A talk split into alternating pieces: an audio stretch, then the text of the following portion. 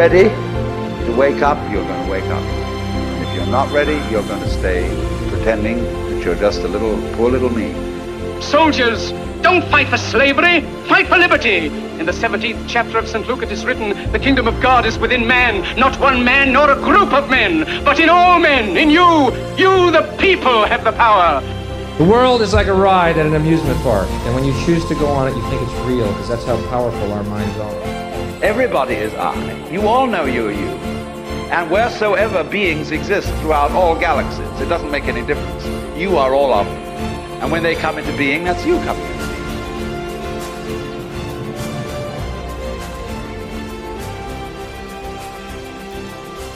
Yo, yo, yo, beautiful people, how's it going? Hope you are all doing well wherever you are in the world. And I just wanted to mention that you guys out there are honestly so amazing people.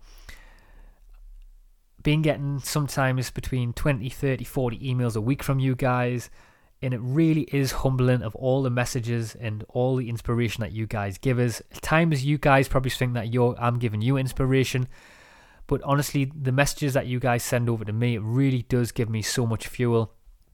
Um, I've mentioned this many times in the podcast, but I'm I'm really not. I'm just like you guys. I'm just sort of asking the same questions as you, and at the same time, as my journey unfolds, I'm sharing it on the podcast with you guys, and obviously, hopefully, helping you.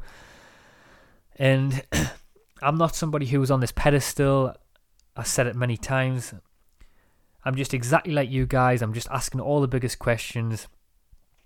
And when you guys email me, it really is so humbling. It really does give me so much. Uh, it really does sort of tap to the core of what I really want to do, what the reason why I'm doing this podcast.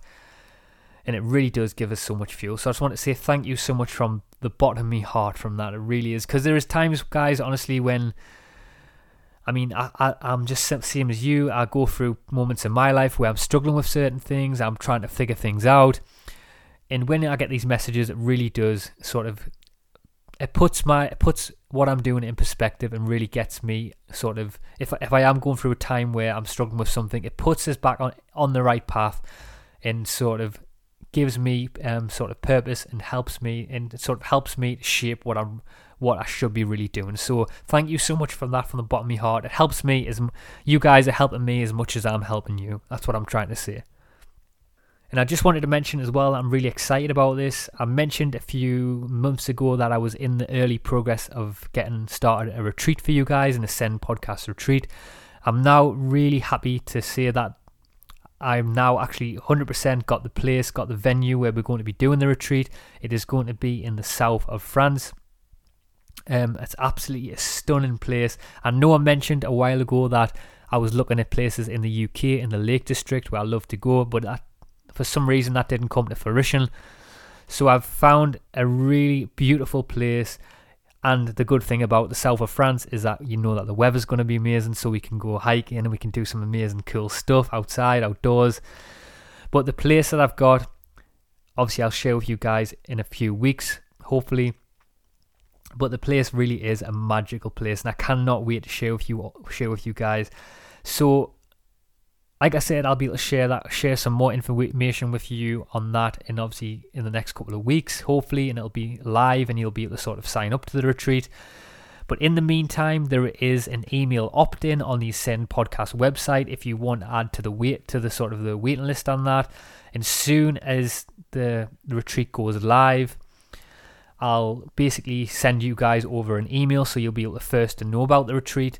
And at the same time as well, obviously I'll mention it on the podcast as well, but just obviously there's only going to be currently at the minute there's only going to be 12 places for the retreat. So so when the, when it does go live, obviously you're probably going to have to be quick. So I cannot wait to share that with you guys anyway. That'll be I'll speak more about that in the next few weeks. It should be going live in a couple of weeks, so keep an eye out for that. So, anyway, this week on the Ascend podcast is a conversation with a lady called Dr. Rosalind Watts.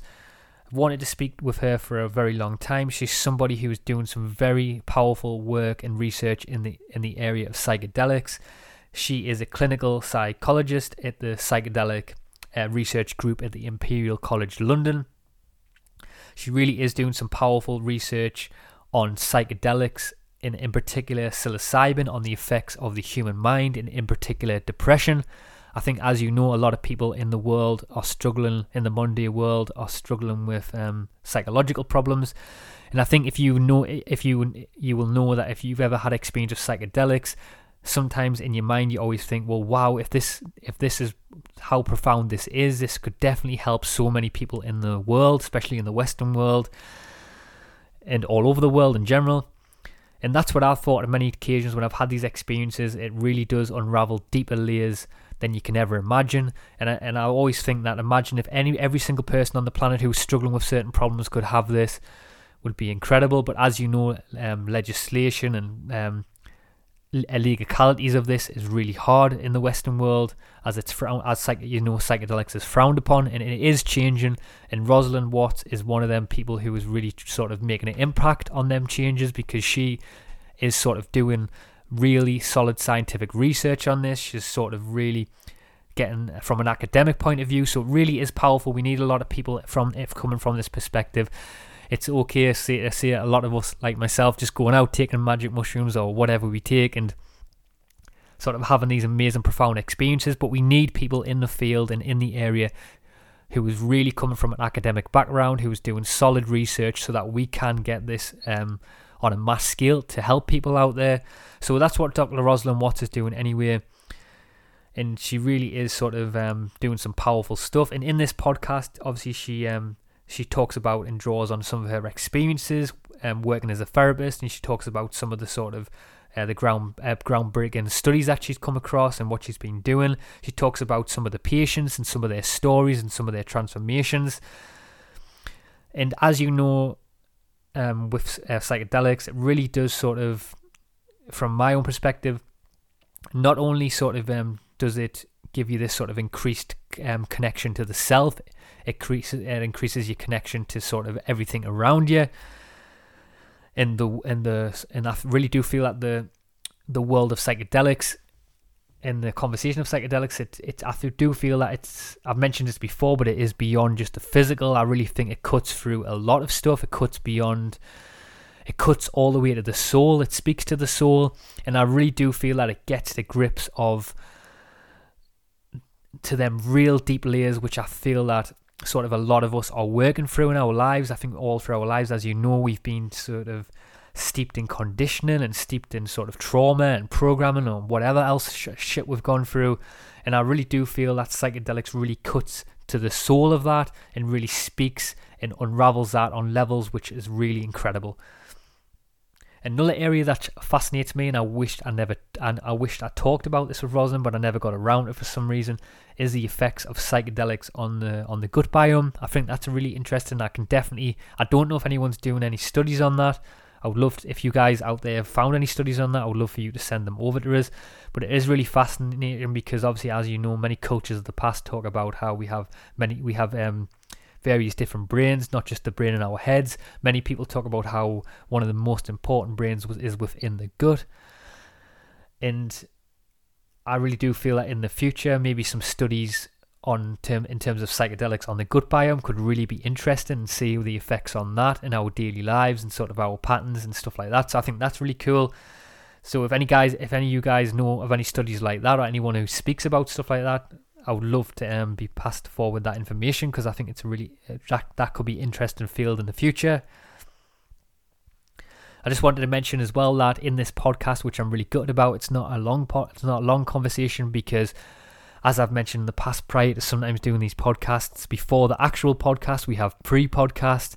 And for some reason, during this one, I just completely lost track of time. I thought we were speaking for much longer than we did, like on the actual podcast, on the recording.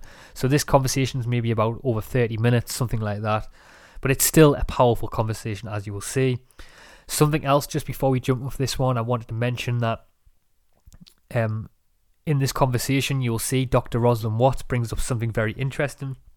I asked her a question in this about the backlash of psychedelics, and she said that one of the encounters that she ha- has had on many occasions is actually one of the most interest and backlashes that she has is actually not from sort of legislation. It's not from academics. She, she, it's not from doctors. She actually says it's from people in the field who is who is already sort of um, working in the field of sort of psychotherapy and things like that, and uh, therapists, and which I think is really interesting because actually there's a podcast that I did not put out, but I've had a very similar experience to this, and I'm not one to hold back podcasts and not sort of um, and hide things from you guys. Uh, not to go too far, I'm not going to mention any names, but I did a particular podcast with somebody um, about I think it was about four or five months ago now. I can't remember the exact date anyway. And I had this encounter where I could what exactly what Rosalind said that that I do feel that there is therapists out there who sort of who are fearful of psychedelics because they they feel that their jobs would be sort of at, at sort of um, at threat. And anyway, I did a podcast with someone in particular, and the person in particular said that they didn't want the podcast put out as well. So I'm obviously going to respect that. I could have I could have easily put it out, and it would have made me look really good. Um, I'm not one to do that. I don't want to be doing. I don't want to. I, I'm not. I don't want to have conversations with people that. I mean, maybe in the future I need to have conversations with more people who I do dis, do disagree with, and and then obviously that's how you find certain things. But in this podcast in particular, it was a conversation with a, um, a therapist, and I really thought before winning the podcast that we had a lot of similarities. But as the podcast unfolded, I found that we didn't have a lot of similarities with this podcast I did in particular and we really did sort of um, have a lot of um, arguments and a lot of um, really interesting discussions. But I really did sort of, I do feel that in a, in the conversation I was a lot more well versed in this person. I, I, did a lot more studies. I'd looked into much more things than this person in particular did, and it really wasn't a good podcast for this uh, therapist in particular. But as Rosalind said in this one as well, I agree with her, and this is the experience I had is that from that encounter that I do feel that there is certain therapists that um, are fearful of psychedelics, which is quite scary because it's going to hold back a lot of sort of a help for a lot of people. But anyway, who knows? I might end up putting that podcast out in the future still. Um, but uh, probably not. I might put it on the Patreon, or uh, might might you might you guys might never ever see it. But it was an interesting one, and maybe in the future I have to do more of them. Let, let me know if you want to see more of them. If some some controversial podcasts where maybe there's some people who uh, who can find some big disagreements and have a sort of a good debate. But anyway, this podcast with Dr. Rosalind Watt is a powerful one. There's no debates in this one. We really did agree on a lot of stuff. She really is doing some powerful work. I just wanted to mention as well, if you can, please check out the Patreon page. It is the best way and currently the only way to support the podcast. You guys who support the podcast help me to keep doing this. As you know, I'm doing these podcasts on the road every week and you guys are giving me an amazing platform to keep for to, for me to keep sharing you some amazing knowledge. So thank you so much from the bottom of my heart. And if you can, all I'm asking you is check out the Patreon page. So enjoy this conversation. Enough of my rambling. Enjoy this conversation with Rosalind Watts. Peace out.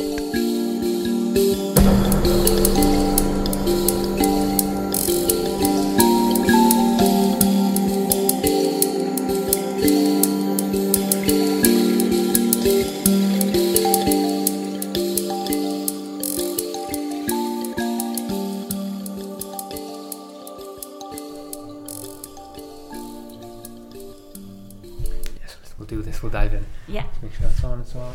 Yeah, so um, trying to think maybe a good place to sort of introduce the sort of the topic itself. Mm-hmm. So would, would it be fair to say that your sort of your research has been sort of um, researching into the sort of the, the psychedelic effects on sort of the mind, but in particular depression? Yes, yeah. yeah. Yeah, I mean, the studies that I've been involved in have both been on depression. The first was treatment resistant depression, so people that had tried lots of different ways of managing their depression, antidepressants, talking therapy. Um, and the, the current trial is people with major depression, so people don't have to have been through so many treatments before they access psychedelic therapy. Cool. So, how did the how did in particular how did the, the sort of the depression research come about? Why why sort of why did you focus on that depression? So, um, before I joined the Centre for Psychedelic Research, it was Robin Carhart Harris and David Nutt. Um, the two of them started together, and they, from their research with brain imaging, they could see that psilocybin deactivates the default mode network, and that's really the the network in the brain that's responsible for rumination. And depression is a rumination is very central to depression. So when people are suffering from depression, they often describe feeling really attacked by negative thoughts that just go round and round constantly. And if you can deactivate the default mode network for a while, it seems that people can get some relief. So any kind of um, mental health problem where there's a lot of rumination could, in theory, be helped by psychedelics. So do you see that be- that sort of that behaviour is coming from sort of the the unconscious mind, and is that sort of what you're trying to sort of work towards? Well, so the the rumination is coming. It, that's um, I wouldn't say that's coming. The the content of those thoughts is coming from the default mode network, which is your kind of. It's not so much your unconscious mind. It's your standard day to day thinking. Oh. But what psychedelics do is they deactivate that and allow you to get deeper down into the unconscious mind. So if you're stuck in your default mode network all the time, you'll be thinking about it's kind of constant problem solving. Need to do this, need to do this, do this, do this, kind of the mind just kind of chitter chattering away. But if you can silence that for a while, it's like silencing the ego. Yeah, you can get deeper down, and that's what psychedelics can help us do. They can help people get to their deeper, um, sometimes repressed feelings that they're not even aware they have, but they're in a way controlling their life from underneath. So is that what you, would you say that your sort of the research that you're doing is trying to, to sort of get at? It's trying to get at them sort of them deeper aspects of the self, sort of see, and trying to really sort of unravel and bring them to the table. Mm, absolutely, yeah. It's it's difficult to get down to those deeper layers yeah, of self. I've experienced it myself. Yeah, and meditation, um, of course, is, is one way, but it's really hard for people to to develop a meditation practice, especially with you know people have jobs and lives and lots of you know kind of commitments, and also even without that meditation is it's challenging to get really i mean i struggle with it but what people often say is after a psychedelic experience they find meditation easier and people often start a meditation practice after psychedelics. So we think the two things can work really well together. Yeah definitely. Something i wanted to touch on i know you've i've heard you sp- speak about the window of opportunity mm. sort of that window where you can sort of um, sort of try and unravel the, the, the habits within inside mm. yourself. Could you speak a bit about that? Because i thought it was uh, really cool. Mm, yeah so there seems to be this um, this period of time, often not always, but there seems to be a period of time after a psychedelic experience where people feel very open.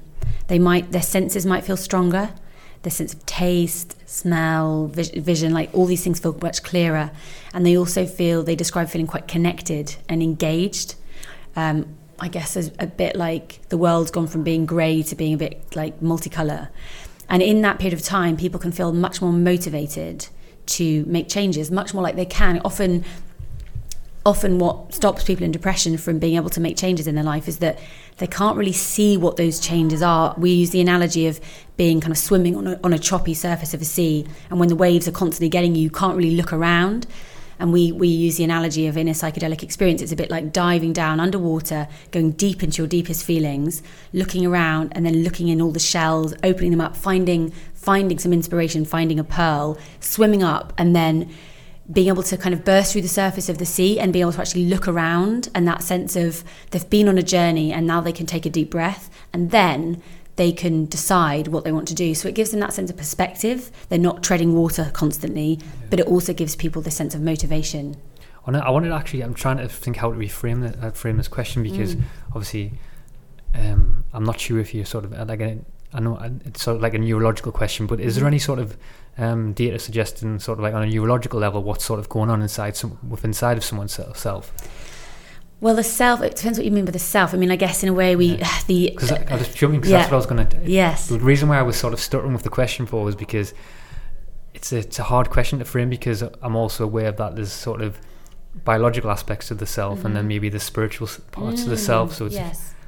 I suppose the way I've come to see it is that the the biological part of the self is, is the is the ego, is the default mode network, and um, that's the part of us that kind of keeps us safe. It's a protective part. It's the parts of our brain that are there to keep us safe, which makes sense. That's what your self does. Um, it gives you a sense of self, and you need that sense of self to be able to, you know, function, yeah. function and interact with others and not get run over. Um, but it's actually the way I've come to see it is only when you can deactivate that or silence that protective self that you can get down to something much deeper, which is, I guess, what you might call self with a capital S, like deeper self. But that is something that I don't know whether we can pick up on brain scans. Maybe maybe we will be able to. I, I don't know.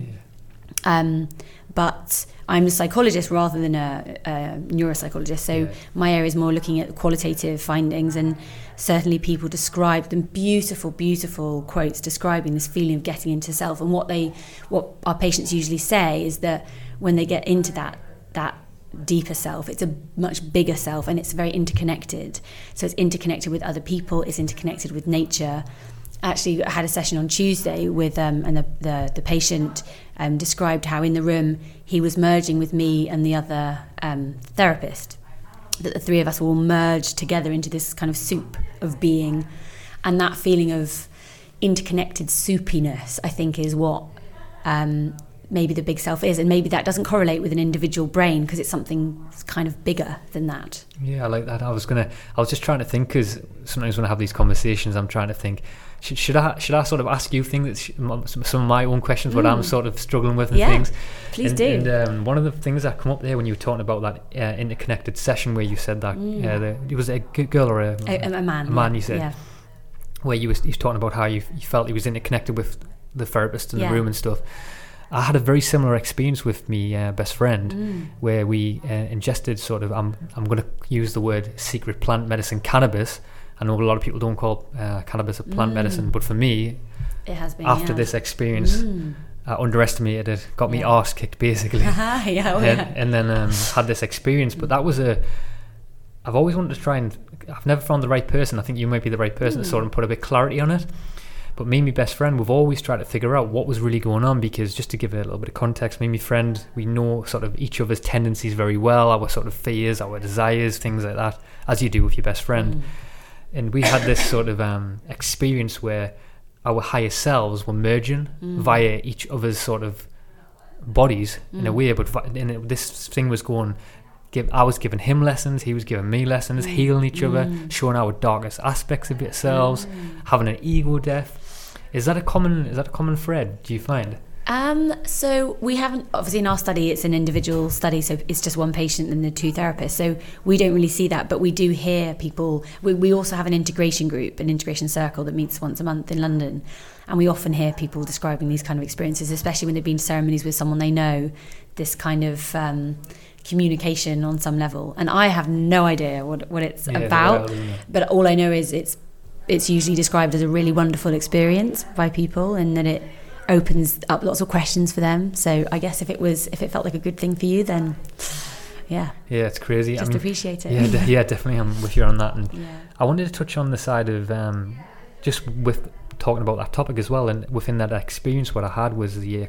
I mean, I'm sure you've had this encounter before, and I'm trying to come to terms with what it actually is. Is you know, in a sort of a psychedelic experience where you, where the you, you get a sense of the the ego is trying to hold on and not not trying to it doesn't want to surrender, Mm. and you go through the process of where your body goes through these um different fluctuations in temperature where you go to cold to hot and you have the the shaking of the body Yeah. do you know what it is? Is that the because something that I thought I don't know I don't know maybe you'll speak on it, but maybe it's the I thought it was like something to do with me ego trying to sort of being scared and Hmm.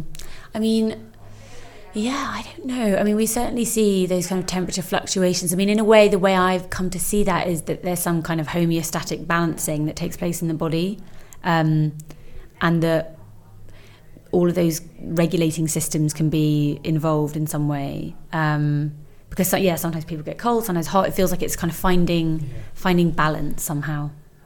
what about the ego part of the self? You have questions of is is it the ego trying to hold on or anything? I mean,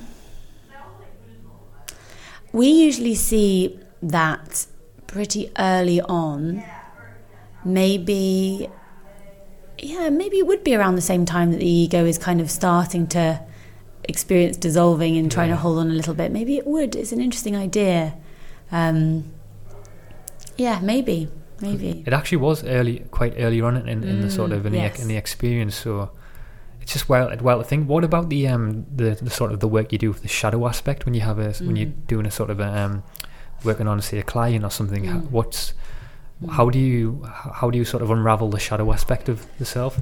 Well, it it happens of its own. I mean, it happens naturally. The whole process it seems yeah, like an, a kind of organic process. So we don't really, in any way, direct the sessions. We don't ever really um, suggest that people go to a particular place. I like that. Yeah, it's very much just their own. They are their own therapist, and we just support them. So we just all we need to do is make sure that they feel really safe and really comfortable and really willing to go into difficult places. And so I guess in our preparation, we prepare people for going into the pain, going towards the pain rather than away from it.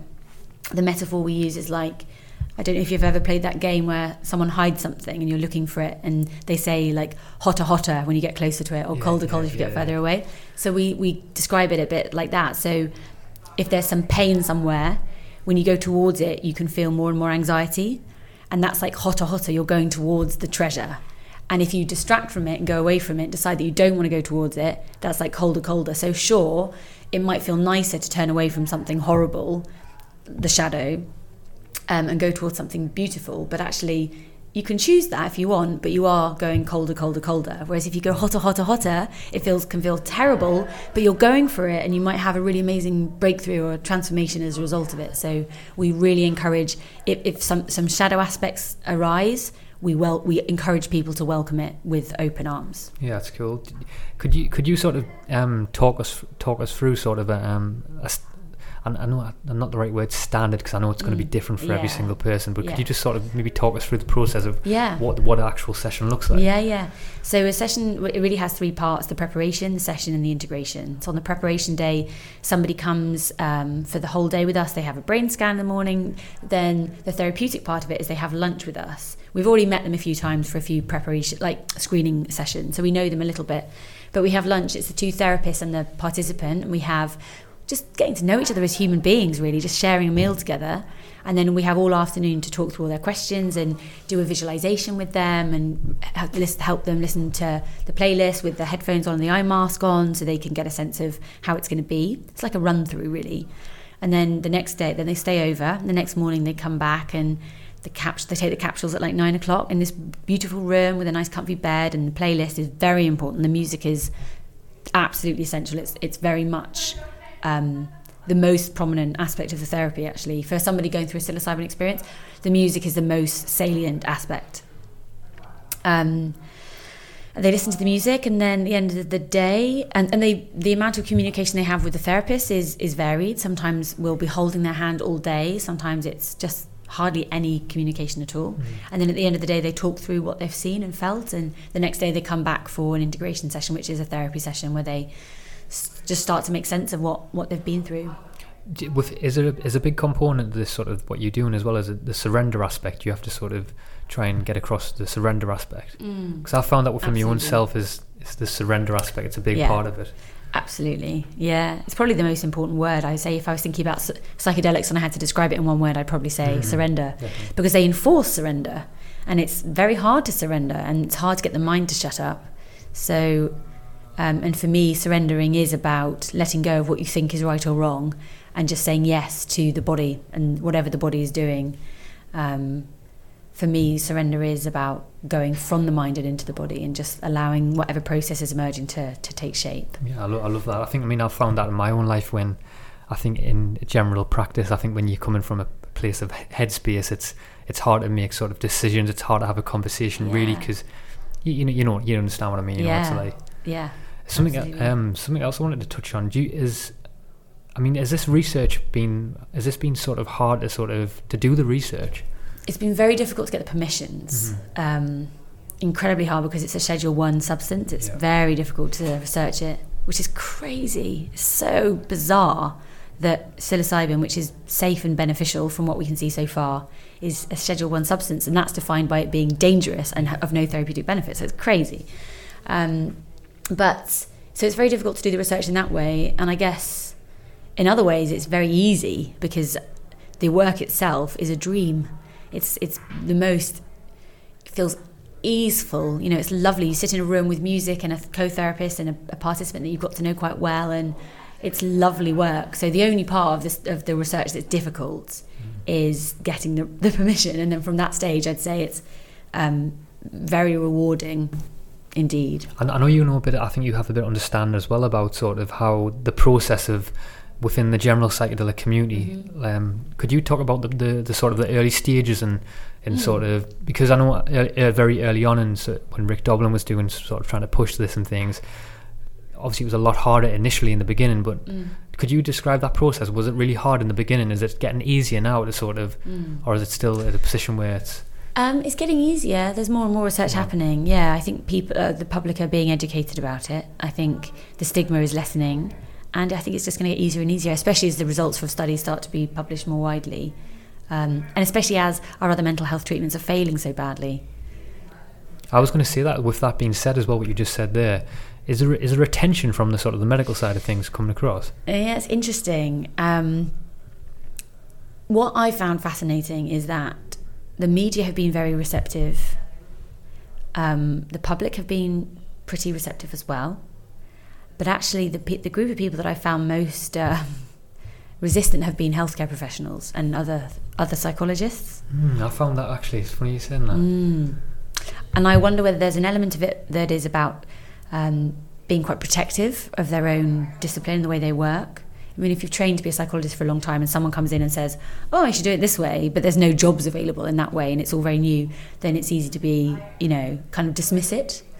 Um, but also, probably health professionals are very cautious about the, the possible adverse events. And of course, there have been, not in modern studies, but there have been adverse events in the 60s and when it's not done safely. And probably lots of people that work in A&E have seen people come in after taking too much acid at a party and thinking that you know running out to the middle of the road and having you know there's you can it, then they're very powerful substances and you can have all sorts of awful accidents if you're not doing it in a safe place. So you can see why those people might be very cautious. How does how how so this was the next question. So you when you sort of um embracing this sort of this work that you're doing what, when you first started doing this um obviously, like you said, I know you come from like sort of an academic background. Mm. Is there any colleagues around you who were sort of um, sort of skeptical of what you do, what you were doing? Um, colleagues from places I've worked in previously, yes, yes, I was quite surprised by it actually, but but yes, a lot. Um, and I'm not sure how much that's changing actually. And I, I mean, one thing we have seen the change in is GPs. So in our first study, a lot of the participants had GPs uh, say things like, "Oh, I wouldn't take part in that study. You know, you might lose your mind," and that was really problematic for people because they'd come in with this. You know, people talk about set and setting, the mindset you come in with, and if you come in with your, your trusted doctor telling you that you might lose your mind, you know that can really lead people to paranoid reactions. Um, if they start to feel things start to go a bit weird, and then they remember the GP saying you might lose your mind, mean, it's a recipe for a very stressful experience we found in this current study that people haven't described GPs saying that, and actually there seems to, at least in that community of healthcare professionals, have been um, some kind of educational change, and people are a bit more open to it. It also, as well, what you were saying as well there about that sort of the effect of the, because as you know, in your in what the practice that you do, it's going to be it's the words that you use to the to the person that's in front of you is very mm. crucial because mm-hmm. if you're looking at the work of like um, Bruce Lipton's work on the biology yes. belief and yes, uh, yes, Joe Dispenza yeah, placebo yeah, effect of how that messaging can really impact yeah, a person's experience really. Yeah absolutely yeah. And that's why we um, we have these mantras like in and through and trust let go be open. And it's just these yeah little primers of openness and going forward with courage and trusting. So yeah, those it is so important to keep those messages because the message of of oh you might go crazy is so harmful in so many ways. But the message of so a lovely story is um, I I once worked with someone who had been um, a participant in a study in the University of Wisconsin, and he'd been in the trial with the highest dose of psilocybin ever given to a volunteer, and that's because they were doing it by body weight, and he's very, very tall. So they gave him, I think, his first dose was 40 milligrams, the second was 50, and the third one was 60. So 60 milligrams of psilocybin, it's, a, it's, it's an awful lot. And he had three incredibly painful experiences, each one more devastating than the last. And his guides, I remember him telling the story, and at one point he um, he was just lying on the floor completely broken and he said uh, like just howled in pain and he said that the, the female guide put her hand on his shoulder and just said go deeper and it's so like counterintuitive what you think with someone would be yeah, saying like, "Are you okay?" Like, "Oh no," like almost like distracting them or trying to help them, or like, "It's okay, you're okay," but it's like, "No, go deeper." Like, yes, powerful that. Yeah, like you're in a dark place, keep going, go go deeper. Mm. How dark can it get? And the other thing was that then he, um, at one point, he thought he'd lost his mind, and he said, "I've now gone crazy, and I needed a, a wheelchair because I need you to admit me to the psych- the psychiatric ward because I've got psychosis." And you can imagine a less experienced guide saying, "Oh no, oh um, oh no, oh dear, uh, what's going on?" Oh, freaking out. But in fact, what his guide said was, "Yay, you've lost your mind. Well done. Keep going. You know, keep going. Like brilliant. Like yes, fantastic. Like, celebrating the, the the challenge and the intensity." Um, is the, is the way to go for I love, sure. I love that. That's powerful. Mm. What are some of the sort of the positive um, pieces of research that's coming out of the, the work that you do, you're doing? Um, Is there any certain, a certain individual, maybe individual sort of participants' experiences that you can speak about? Yeah, I mean, so uh, it's there are so many different ones. Um, I guess we are seeing overall like more processing of pain than than we are seeing the kind of mystical type experiences in this study. Maybe that's because uh, partly to do with the priming and the the therapeutic framework, which is about you know if you're suffering from depression and you're going through pain, let's go there. So I'd say, um, yeah, I mean, I can think of a particular um, patient who, yeah, was just really stuck in experiencing his own kind of disconnection in, in a place of real numbness and recognizing that his heart and his head were completely disconnected. Um, and yeah, really painful for him to kind of be there and, in a way, be quite um, you know, because people talk about psychedelic journeys like they're always moving and yeah. exciting, but his was very much like stuckness for a long time. But he still got lots of benefits from that experience. Is it? Is there any areas that that sort of because I know obviously funding is a big thing, mm. and I, I, know a lot of people I've spoken to always have interesting ideas of where they want to take this yeah. sort of research next. Yeah. Is there any areas that really sort of uh, going around in your mind thinking. I would love to do that? Yeah, there is actually. I don't think I've ever actually said it out loud though. So where where Imperial is, where our clinic is, there is a um, Wormwood Scrubs, which is a hos- uh, prison. And sometimes when I cycle home, I cycle past their out- outside gym. And I was just thinking, wow, imagine if when people have finished their prisons, because I used to work in a prison before I joined the psychedelic world, I was an assistant psychologist in a prison. I was thinking, imagine if after people have served their prison sentence and they're about to be released, and you know they kind of released back into the community imagine if they could before like as a bridging place before they went back into the community they could come to a psychedelic clinic if they wanted to for a period of time to just have some time to really explore what the process of prison has been for them reconnect with who they are maybe group ceremonies together you know other prisoners people to form a community with i just think this kind of work can be so strengthening for people um, so that's the study I'd like to do. Yeah, I like that. I would love to see that. Yeah. Just in sort of in closing as well, is there any sort of maybe things that you would like anyone to sort of understand or, or maybe something that you maybe I've missed out a question I didn't ask you? One thing that's really interesting that we're finding is that a high dose of psilocybin sometimes has no effect really at all. Um, and so and actually sometimes people describe how in ayahuasca ceremonies there'll be a group of people all having the same dose and one or two people will just feel nothing and I'm really fascinated in, in those experiences and whether it's that that's right for the person at the time, that they weren't ready, or whether um, they didn't feel safe, they didn't feel that they were they were able to to let go. Um, but I think, yeah, I'd like to, yeah, I'd like people to know that that if they are doing a psychedelic ceremony somewhere. Um, and that they feel it doesn't work for them. It doesn't mean there's anything wrong with them because sometimes people think that oh my brain's just not going to process this. It, it might just mean that that time you, you didn't feel safe or maybe it was what you needed, but to not feel bad about that. Yeah, I love that. We'll leave it there. Thank you so much okay. for your time. Thank really cool po- uh, podcast. Thank you so much. Okay, thank you. Thanks so much for listening to the podcast. I hope you liked that conversation there. I thought it was a really interesting one. And as I mentioned, unfortunately, I lost complete track of time and I really had another 20 questions for Rosalind, but I just thought it was, I really thought we'd been going for about one hour, but we hadn't been who knows next time I'll revisit that topic again with her or maybe just do another podcast with her because she's interesting in general. But anyway, hope you like that conversation. If you can, find it in your heart and support the podcast through the Patreon page. As I mentioned, I'm now I've now just uh, sort of um, found a place a definite place for the podcast for the podcast retreat that'll be coming up in the future. So if you want to head over to the Ascend Podcast website and just sign up for the email opt-in so that you guys can find out straight away as soon as it's as soon as the retreat goes all live, so you can sort of sign up for it. And also have a one-off donation option for the podcast as well if you want to support the podcast through that would be really incredible. Patreon still is the best way, but I know some of you guys just like to sort of donate money through that. It is the best way to help me to keep doing what I'm doing.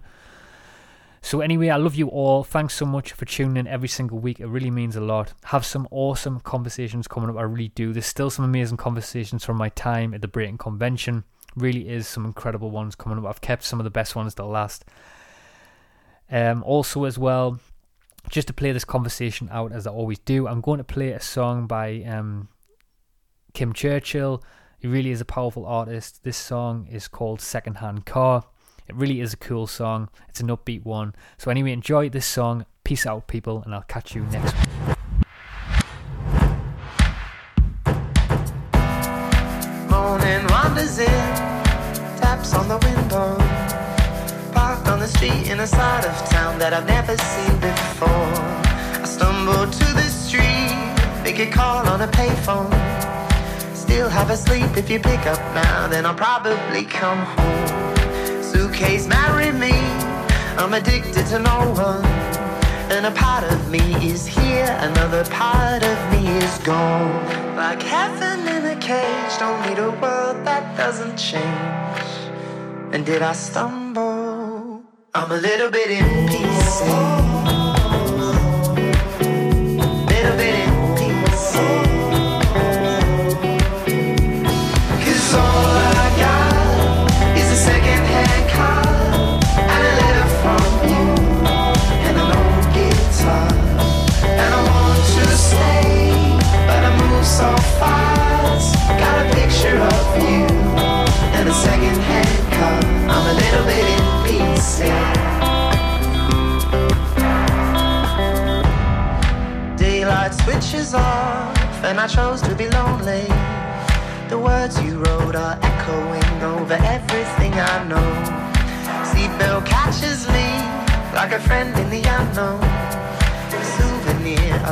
I keep locked in my memory. Like heaven in a cage, don't need a world that doesn't change. And did I stumble? I'm a little bit in pieces.